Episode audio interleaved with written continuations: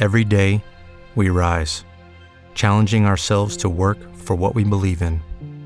At U.S. Border Patrol, protecting our borders is more than a job, it's a calling. Agents answer the call, working together to keep our country and communities safe.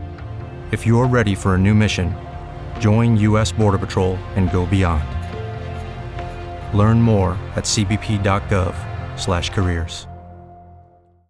With Lucky Land slots, you can get lucky just about anywhere. Dearly beloved, we are gathered here today to. Has anyone seen the bride and groom?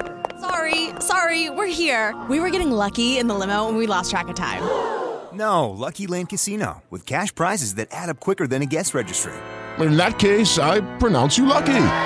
Play for free at LuckyLandSlots.com. Daily bonuses are waiting. No purchase necessary. Void were prohibited by law. 18 plus. Terms and conditions apply. See website for details. नमस्कार। जनसत्ता में सुनिए सुर्खियाँ, देश दुनिया की बड़ी खबरें। पाकिस्तान में लश्कर तैयबा के पूर्व कमांडर अकरम खान उर्फ़ अकरम गाजी की गोली मारकर हत्या कर दी गई। अकरम लश्कर का पूर्व कमांडर था। वो 2018 से 2020 तक लश्कर में भर्ती का काम देखता था। अकरम गाजी की गुरुवार को पाकिस्तान के बाजौर में अज्ञात हमलावरों ने गोली मारकर हत्या कर दी। अकरम लश्कर के टॉप कमांडर्स में रहा है। वो लंबे वक्त से आतंकी गतिविधियों में शामिल था। ये पहला मौका नहीं है जब पाकिस्तान में इस तरह से आतंकियों को निशाना बनाया गया हो। इससे पहले मुफ्ती कैसर फारूक खालिस्तानी आतंकी परमजीत सिंह पंजवड़, एजाज अहमद अहंगर, बशीर अहमद पीर जैसे तमाम आतंकियों को भी अज्ञात हमलावरों ने मार गिराया। सूत्रों के मुताबिक, अकरम लश्कर तैयबा का एक जाना माना नाम है। वो लश्कर के केंद्रीय भर्ती सेल का एक प्रमुख सदस्य था। वो भारत के खिलाफ नफरत भरे भाषणों के लिए जाना जाता था। वो लंबे समय से चरमपंथी गतिविधियों में शामिल था। भारत में कोई अपराध कर ब्रिटेन में जाकर रहना अब आसान नहीं होगा। ब्रिटेन की सरकार एक बड़ा कदम उठाने जा रही है, जिसे भारत के लिए काफ़ी अहम माना जा रहा है। ब्रिटेन में इमिग्रेंट्स की बढ़ती संख्या को देखते हुए सरकार कई नए नियम और फैसले ले रही है। सरकार का मकसद बढ़ती अप्रवासियों की संख्या को रोकना है। ब्रिटेन की सरकार अप्रवासियों को उनके देश वापस भेजने में कई कानूनी अड़चनों का सामना भी करती है। ऐसे में सरकार के इस कदम से भारत को सुरक्षित देशों की श्रेणी में शामिल करने से अप्रवासियों को वापस भेजने का रास्ता आसान होगा। भारत को ब्रिटेन के इस कदम से काफ़ी फ़ायदा होने की उम्मीद है। अगर ब्रिटेन भारत को सुरक्षित देशों की श्रेणी में शामिल करने से भारत ब्रिटेन की अवैध यात्रा करने वाले भारतीयों की वापसी की प्रक्रिया तेज हो जाएगी और ब्रिटेन में शरण मांगने की उनकी संभावनाएँ खत्म हो जाएँगी। बता दें कि बुधवार को हाउस ऑफ़ कॉमन्स में रखे गए मसौदा कानून में भारत और जॉर्जिया को सूची में जोड़े जाने वाले देशों के रूप में शामिल किया गया है। विज्ञान वरदान है तो अभिशाप भी, यानी विज्ञान का चमत्कार इंसान के लिए लाभदायक भी हो सकता है और हानिकारक भी। इसका एक उदाहरण दक्षिण कोरिया में देखने को मिला है। यहाँ एक रोबोट ने कृषि उपज वितरण केंद्र में शख्स को कुचल कर मार डाला। दरअसल रोबोट सब्जियों के बॉक्स को शिफ्ट कर रहा था। इसी बीच उसका सेंसर खराब हो गया। इतने में वो 40 साल के काम करने वाले शख्स को मिर्ची का बॉक्स समझ बैठा। रोबोट के हाथ ने उस शख्स को जकड़ लिया। इसके बाद उसने ऊपरी शरीर को एक कन्वेयर बेल्ट पर धकेल दिया। इससे उसे काफ़ी चोटें आईं और उसकी मौत हो गई।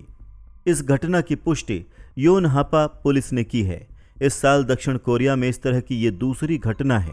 ये घटना हमें ये बताती है कि जिन जगहों पर रोबोट्स का इस्तेमाल होता है, वहाँ पर सुरक्षा को लेकर कितनी सावधानी बरतने की ज़रूरत है।